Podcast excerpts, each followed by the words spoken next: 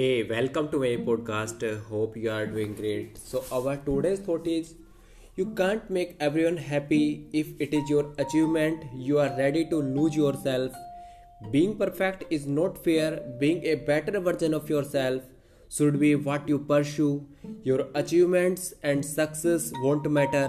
Your precious memories, what you did in your life, will matter on your deathbed. The more you want to find happiness in the outside world, the more likely you will fail. Happiness is not a treasure to be found but can be built within our ourselves. You will die and you have no idea when.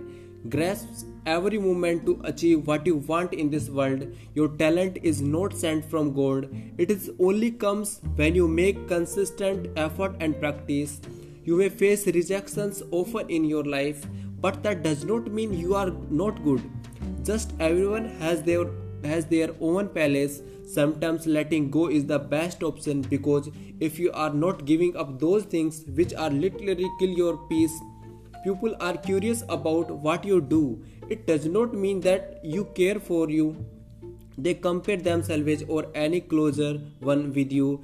Being honest may chase away many pupils, but it will always keep those who are true.